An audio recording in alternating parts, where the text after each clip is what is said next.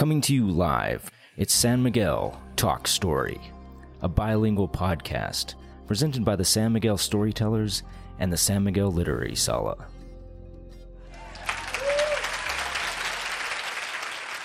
Our next story is uh, Nancy Hardcastle, and the story is called Resurrection. God never seems to answer my prayers when I ask Him to heal somebody. Not for me, and not anybody else. And now Michael's dead. I thought it was going to be different this time because you know, it wasn't just me praying by myself, but it was a whole group of us, and we were fasting too. But it wasn't different. And it's kind of embarrassing to admit, but I have to admit that I was more disappointed that God hadn't healed Michael than I was sad that he had died. I know, it's bad, right? The thing is, I hardly knew the guy. I mean, really, none of us did. He was my friend Wong's roommate, and he wasn't old, but he was sick. And eventually he wound up in the hospital. Well, I was going to graduate school in Hawaii at the time, and I had recently met this group of Christians. And they believed that if you prayed hard enough for somebody, that God would heal them. If you had enough faith, though. Well, I had a ton of faith. And the thing I wanted to do more than anything was to pray for somebody and for God to heal them. And there was a woman in the group, Mary Jo, and Mary Jo had so much faith that one day she had even prayed for God to resurrect the pet family rabbit. well, the rabbit stayed dead, but I had to hand it to Mary Jo. That was a lot of faith. So, our group, we prayed for Michael, and for a while it looked like he was going to pull through. But then he didn't. Well, it was Mary Jo's idea that we should ask God to resurrect Michael. I know, I know. But listen, since it was people that God resurrected in the Bible and not rabbits, I thought maybe we had a chance. And so, as soon as they transferred Michael from the hospital to the mortuary, we got started. We all met in the parking lot of the mortuary. And Mike was there, and Kathy, and they had their baby, and so we put the baby in the backpack. And of course, Mary Jo was there, and her husband Merle, and then there was a few others of us. And so we started right away. We started marching and cir- in circles and praying, and marching in circles and praying just like in the Bible. And we went back the next day and we did it all over again. And, you know, as we're marching, we start to wonder what's going to happen if Michael actually does get raised from the dead? Is he going to need clothes? And so we started bringing a bag of clothes and some flip flops. And we knew the clothes were going to be too big and the flip flops were pink, but we figured who's going to care what the guy's wearing if he's just been raised from the dead, right? So we march around and we pray, nothing happened. We march around and we pray, nothing happens more. Pretty soon, it didn't matter because it was time for the funeral. And I remember standing at the grave. I was just so disappointed. And I couldn't understand why hadn't God answered my prayers. I couldn't imagine that it was a lack of faith on my part. I mean, I had just gotten through marching around a mortuary in circles for a week.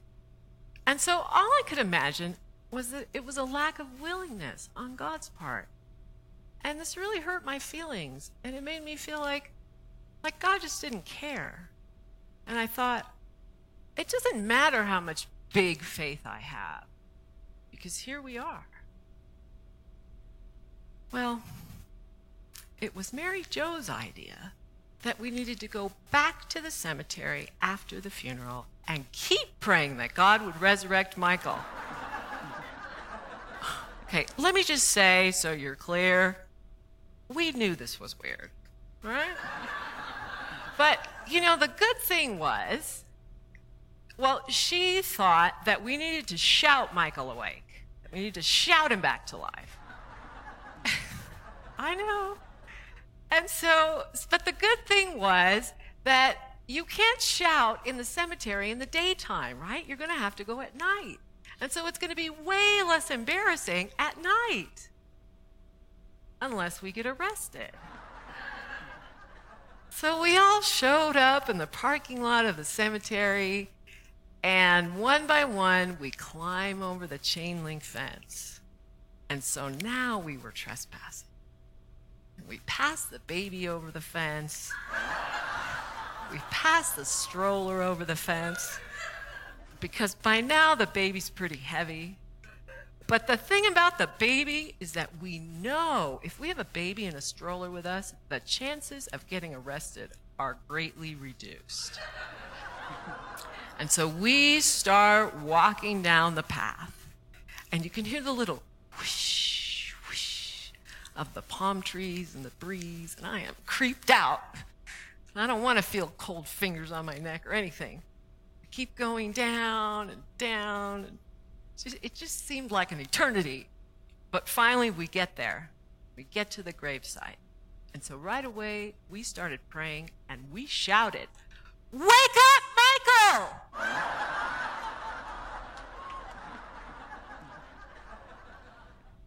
and nobody came. The police didn't come, and there was no security guards that came running, and nothing happened. I mean, nothing happened. But it was okay because we had decided we were going to do this for three days. Because do you know if it's good enough for Jesus, right? And so we pray and we shout, nothing happens, but we go back again the next day. so, so we pray and we shout, Wake up, Michael! And you know, it was less scary now because we'd already done it one time, but the stakes were high.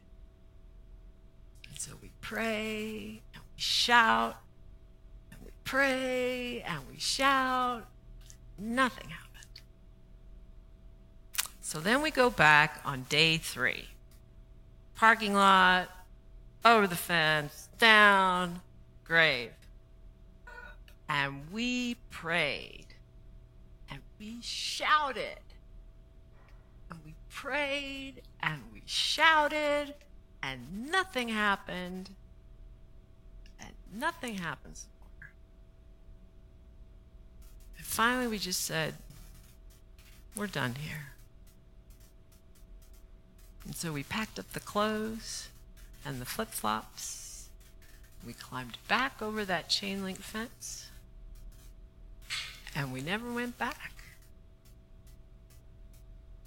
And eventually, I got really tired of asking God for things that I needed way more than I needed Michael to be resurrected. And nothing happening, and nothing happening some more. And me feeling so disappointed and just crushed. And so finally one day, I just said, That's it. And I stopped. I stopped praying and begging and asking and taking God so personally. And I stopped feeling so unimportant. I guess you could say I woke up. Thank you.